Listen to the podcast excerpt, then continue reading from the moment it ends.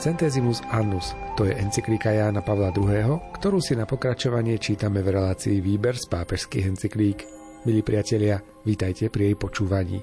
Dnes si spolu s vami otvoríme 5. kapitolu dokumentu, ktorá má názov Štát a kultúra.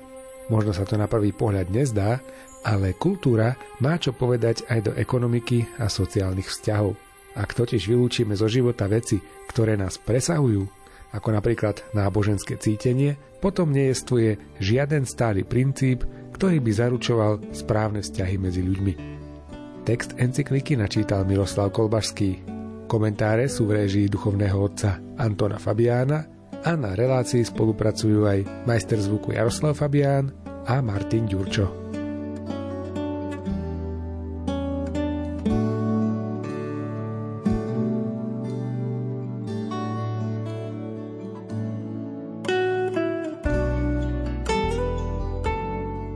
Svetle nových vecí dneška bol znova prečítaný vzťah medzi individuálnym, čiže súkromným vlastníctvom a všeobecným určením majetkov. Človek realizuje seba samého svojím rozumom a svojou slobodou, pričom berie veci tohto sveta za predmet a nástroj a privlastňuje si ich. V tomto konaní človeka má svoj základ právo na iniciatívu a právo na súkromné vlastníctvo. Svojou prácou sa človek neangažuje len za seba, ale aj za druhých a s druhými. Každý prispieva k práci a dobru druhého. Človek pracuje, aby uspokojil potreby svojej rodiny, spoločnosti, do ktorej patrí, národa a napokon celého ľudstva. Okrem toho zúčastňuje sa na práci tých, čo pracujú v tom istom podniku, i na práci dodávateľov a na spotrebe zákazníkov, akoby v solidárnom spojení, ktoré sa postupne šíri. Vlastníctvo výrobných prostriedkov v priemyselnej a poľnohospodárskej oblasti má svoje oprávnenie, ak slúži práci prinášajúcej úžitok.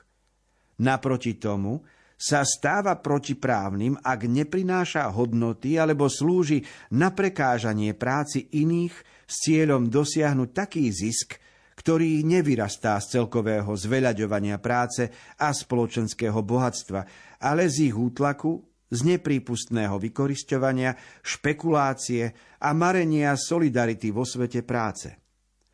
Takéto vlastníctvo nemá nejaké oprávnenie a v očiach Boha i ľudí predstavuje zneužívanie. Povinnosť v pote svojej tváre dorábať chlieb predpokladá zároveň právo. Spoločnosť, v ktorej sa toto právo systematicky popiera, v ktorej opatrenia hospodárskej politiky neumožňujú robotníkom dosiahnuť uspokojivú úroveň zamestnania, nemôže získať ani svoje morálne oprávnenie, ani spravodlivý sociálny pokoj. Ako sa ľudská osoba úplne realizuje v slobodnom sebadarovaní, tak aj vlastníctvo má svoje morálne oprávnenie vtedy, keď zodpovedným spôsobom a v primeranom čase vytvára pracovné príležitosti a ľudský rozvoj pre všetkých.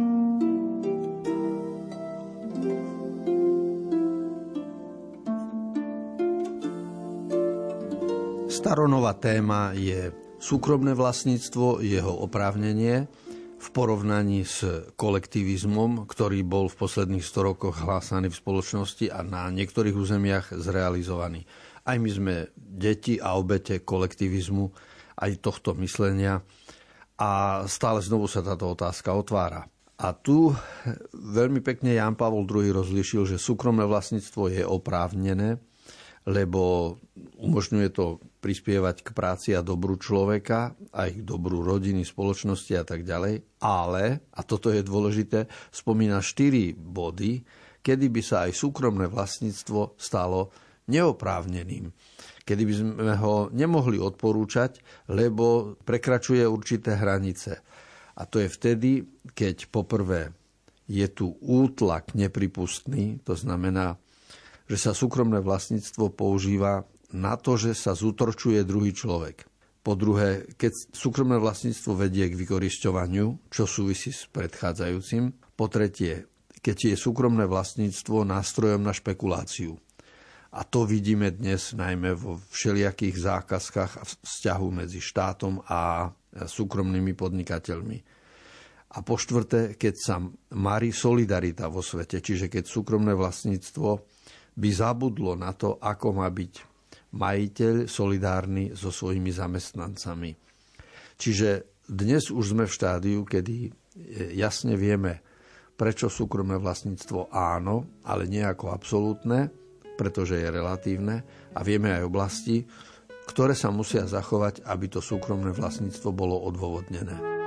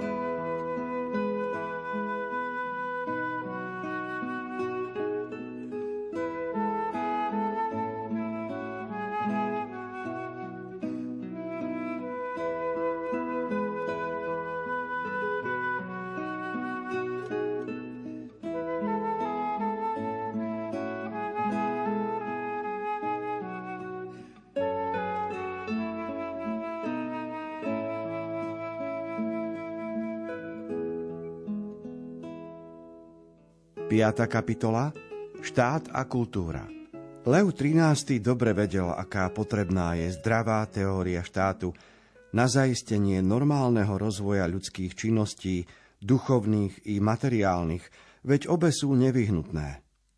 Preto v jednej časti Rerum Novarum predkladá usporiadanie spoločnosti na základe troch mocí – zákonodarnej, výkonnej a súdnej – čo bola v tom čase novosť v učení cirkvy. Toto usporiadanie odzrkadľuje realistický aspekt sociálnej povahy človeka, ktorá vyžaduje vhodné zákonodárstvo na ochranu slobody všetkých. Preto je želateľné, aby každá moc bola vyvážená inými mocami a inými kompetenčnými oblastiami, ktoré ju držia v jej správnych hraniciach. To je princíp, právneho štátu, v ktorom vládne zákon a nie svoj vôľa ľudí. Proti tejto koncepcii v modernej dobe vystupuje totalitarizmus v marxisticko-leninskej podobe a tvrdí, že niektorí ľudia na základe hlbšieho poznania zákonov vývoja spoločnosti alebo preosobitné triedne postavenie alebo kontakt s najhlbšími prameňmi kolektívneho vedomia sú neomilní a preto si môžu nárokovať právo na absolútnu moc. K tomu treba dodať, že totalitarizmus vzniká z popierania pravdy v objektívnom zmysle. Ak nejestvuje transcendentná pravda, ktorou, keď ju človek poslúcha, dospieva k svojej plnej identite, potom nejestvuje žiaden stály princíp, ktorý by zaručoval správne vzťahy medzi ľuďmi veď ich triedny, skupinový a národný záujem nevyhnutne ich stavia proti sebe. Ak sa neuznáva transcendentná pravda, potom triumfuje sila moci a každý sa snaží maximálne využiť prostriedky, ktoré má k dispozícii, aby bez ohľadu na práva druhého presadil svoj záujem a svoju mienku. Človek je len natoľko uznávaný, nakoľko ho možno využiť ako nástroj na mocenské ciele. Koreň moderného totalitarizmu spočíva v popieraní transcendentnej dôstojnosti ľudskej osoby, ktorá je viditeľným obrazom neviditeľného Boha. Práve preto na základe svojej prirodzenosti je subjektom práv, ktoré nikto nesmie porušiť – ani jednotlivec, ani skupina, trieda, národ alebo štát. Ani väčšina sa nesmie správať tak, aby postupovala proti menšine, aby sa ju usilovala vytlačiť na okraj spoločnosti, potlačiť, vykorisťovať alebo zničiť.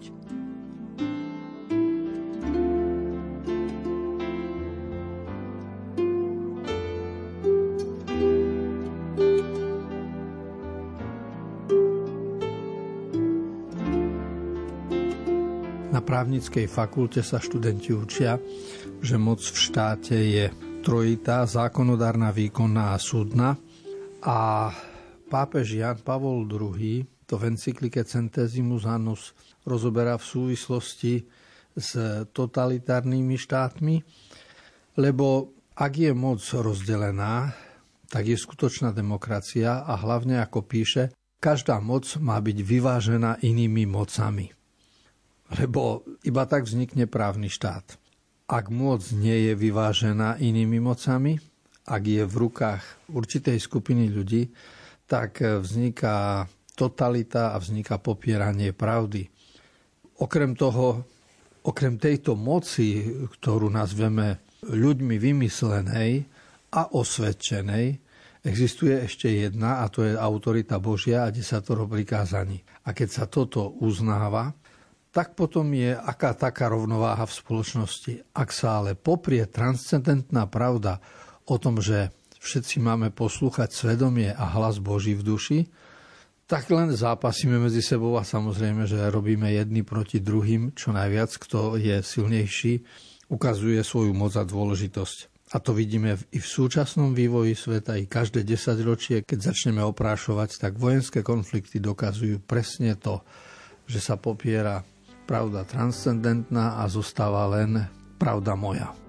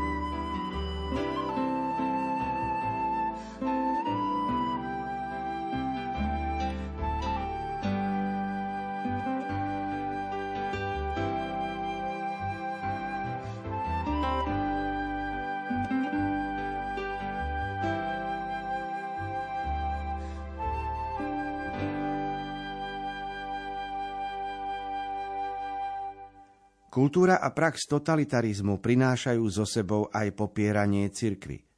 Štát alebo aj strana, ktorá si myslí, že môže v dejinách uskutočniť absolútne dobro a seba povyšuje nad všetky hodnoty, nemôže pripustiť, aby mimo vôle vládcov bolo uznané objektívne kritérium dobra a zla, ktoré za určitých okolností môže poslúžiť na posúdenie ich správania.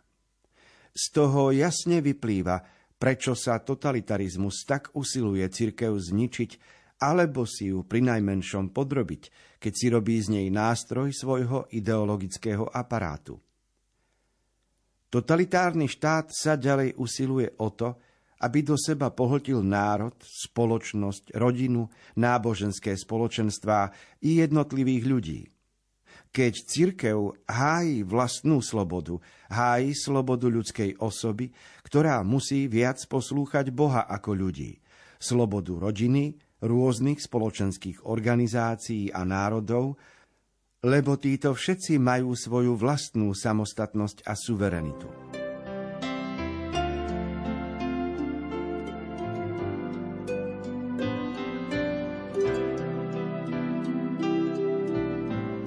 Ak je na určitom území totalitný režim a vláda, tak obyčajne popiera nielen slobodu ľudí, a popiera aj slobodu cirkevného spoločenstva, cirkevného zhromaždenia. A preto Jan Pavol II považoval za potrebné pripomenúť, že e, štát alebo strana, ktorá si myslí, že môže seba povýšiť a ostatných ponížiť, tak sa míli a ani nemá dlhú šancu na zotrvanie. Je to na niekoľko rokov, 10 ročí a potom to samozrejme, že zanikne.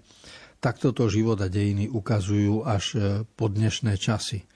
Pričom niekto by mohol namietať, že aj církev je ako, ako jedna strana. Lebo tiež je to skupina ľudí, má svoju ideológiu a tak ďalej. Lenže pri slove církev treba rozlišovať jadro a obal a treba rozlišovať, či hovoríme o inštitúcii, ktorú tvoria ľudia. To je obal, ktorý, škrupina, ktorá nemá dlhé trvanie a sa mení v spoločnosti a tvoria ju všetci ľudia od pápeža až po posledného hriešníka. Ale pod slovom církev treba rozumieť aj jadro a to je Pana Mária, Svetý, Boh, Ježiš, všetko to, čo už je hodnotovo oveľa vyššie. A tento hodnotový svet, to je církev a nielen vonkajšia inštitúcia a schránka. Tieto pojmy sa dneska veľmi často zamieňajú a tak vzniká aj zmetok a preto je aj marginalizácia cirkevného spoločenstva.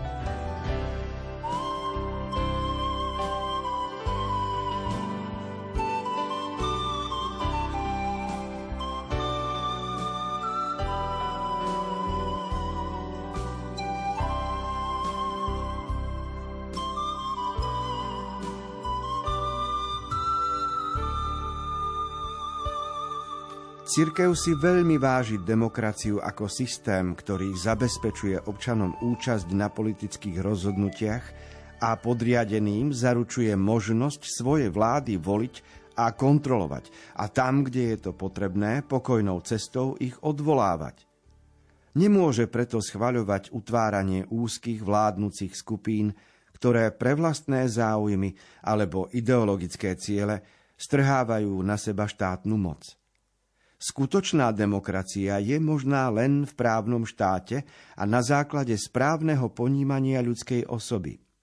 Vyžaduje splnenie podmienok nevyhnutných na podporu jednotlivcov výchovou a formáciou v duchu pravých ideálov na podporu subjektivity spoločnosti, utváraním štruktúr zainteresovanosti a spoluzodpovednosti. Dnes je sklon tvrdiť, že agnosticizmus a skeptický relativizmus predstavujú filozofiu a základný postoj, ktoré zodpovedajú demokratickým formám politiky. A tí, čo sú presvedčení, že poznajú pravdu a na nej zotrvávajú, z demokratického hľadiska nie sú dôveryhodní, lebo neakceptujú, že pravdu určuje väčšina, prípadne, že sa mení podľa politickej situácie.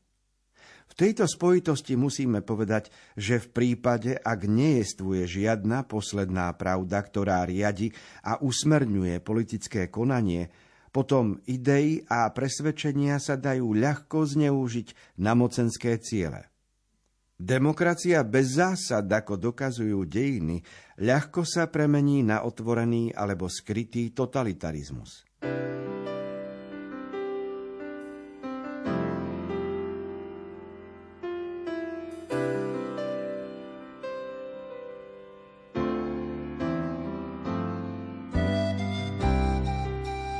Keď počúvame encykliku Centesimus Annus, tak je jasne zadefinovaná demokracia, ktorá spočíva v tom, že človek má právo voliť, po druhé kontrolovať moc, ktorá bola zvolená a po tretie ľudia majú právo aj odvolávať cez orgány, ktoré si zvolili. A to sú tri skutočnosti, ktorých si máme byť vedomí, voliť, kontrolovať a odvolávať. A nie je to len záležitosť teoretická, lebo prakticky sa s tým e, stretávame a počúvame o tom v správach e, každodenne. Jan Pavol II prežil totalitnú moc, pretože keď bol vysvetený za kniaza po druhej svetovej vojne, potom skoro 15 rokov pôsobil ako profesor v Ljubline a v 60. rokoch, keď sa stal biskupom v Krakove, aj tam a v ďalších rokoch, keď s komunistickou stranou musel vyjednávať budovanie kostolov alebo pastoračné záležitosti, tak vedel a videl, čo to robí totalitný štát a ako je církev potláčaná. A videl aj to, že Ľudia sa v demokracii odvolávajú na agnosticizmus a skeptický relativizmus. Čiže tvrdia, že poznanie Boha vôbec nie je možné, ani popieranie, ani poznanie, to je agnosticizmus. A skeptický relativizmus znamená, že všetko môže byť na svete aj inak, všetky hodnoty môžeme spochybniť a preto sme z toho potom smutní, čiže skepticky a ničomu neveríme. To sú protikresťanské idei, lebo kresťan žije z nádeje. A kresťanský realizmus plus posolstvo nádeje otvárajú život pre budúcnosť. Preto celkom ináč rozmýšľa aj v demokratickom štáte kresťan ako človek, ktorý je pesimistom.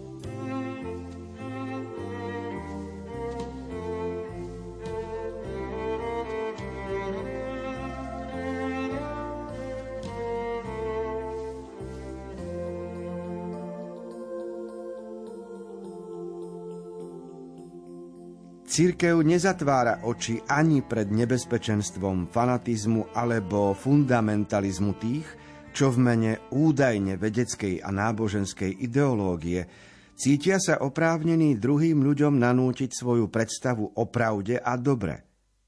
Kresťanská pravda k takým nepatrí. Kresťanská viera, keďže nie je ideológiou, sa neusiluje vtesnať pestrú spoločensko-politickú skutočnosť do ústrnutej schémy a uznáva, že ľudský život sa v dejinách realizuje v rôznych a nie vždy bezchybných podmienkach. Preto rešpektovanie slobody patrí k metóde cirkvy, ktorá neprestajne prízvukuje transcendentnú dôstojnosť osoby. Sloboda nadobúda plnú hodnotu len prijatím pravdy. Vo svete bez pravdy stráca sloboda svoj obsah a človek je vystavený moci vášní a zviazaný otvorenou alebo skrytou podmienenosťou. Kresťan žije slobodou a slúži jej, keď na základe misionárskej povahy svojho povolania neustále ponúka pravdu, ktorú spoznal. V dialógu s druhými ľuďmi, všímavý ku každému zlomku pravdy, s ktorým sa stretá v konkrétnom živote a v kultúre jednotlivcov i národov, neprestáva potvrdzovať to, čo ho naučila o ľudskej osobe jeho viera a správne používanie rozumu.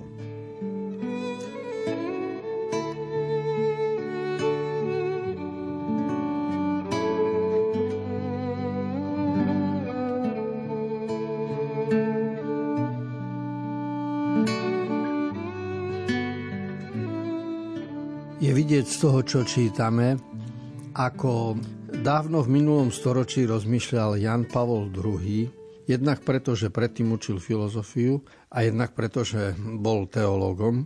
A to jeho nové rozmýšľanie spočíva v tom, že hovorí o kresťanstve, ktoré nenanúcuje svoju predstavu o pravde iným. Čiže používa výraz nenanútiť, používa slovo ponúkať pravdu, používa výraz viesť dialog s druhými alebo používa výraz, že potvrdzujem pomocou rozumu svoju vieru. Čiže ju vyjadrujem, ale určite ju nenanúcujem. A z toho vyplýva, že potom aj iné náboženstvá majú svoje poklady a svoje hodnoty, ktoré rešpektujeme. A teda tá rôznosť a uznanie rôznosti ako Božia vôľa to je niečo nové, čo prišlo e, v minulom storočí v cirkvi. Dnes už to František ešte jasnejšie hovorí, ale ešte pred 100 rokmi to isto nebolo. Ja keď si spomínam na svoje začiatky teologické a učenie sa filozofie a teológie, tak určite sme sa učili, že teda my máme pravdu a druhí sa milia sú bludári a musia sa obrátiť a my sa máme usilovať byť misionári, aby sme ich presvedčili, že sa milia. Kdežto po 50 rokoch sa úplne mení slovník a hovorí sa o úcte k iným a že rôznosť je Boží zámer, nie je nejaký Boží trest alebo ľudský výmysel.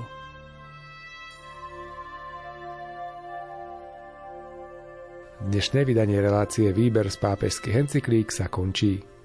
Čítali sme a komentovali encykliku Centesimus Annus od svätého otca Járna Pavla II.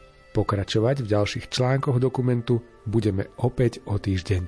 Reláciu Výber z pápežských encyklík taktiež nájdete v internetovom archíve Rádia Lumen. Z Košického štúdia sa s vami lúčia a pohodu pri rádiách prajú tvorcovia relácie Miroslav Kolbašský, Anton Fabián, Jaroslav Fabián a Martin Ďurčo.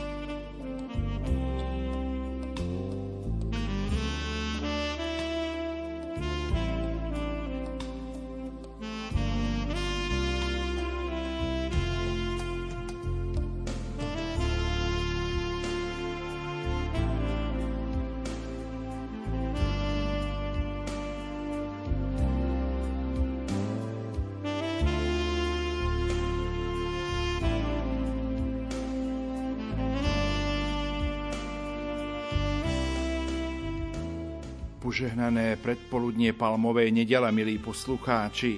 V nasledujúcich minútach ponúkame priamy prenos Svetej Omše z kostola Najsvetejšieho tela a krvi pána v Nižnom Hrušove. Celebruje farár Jozef Kozák.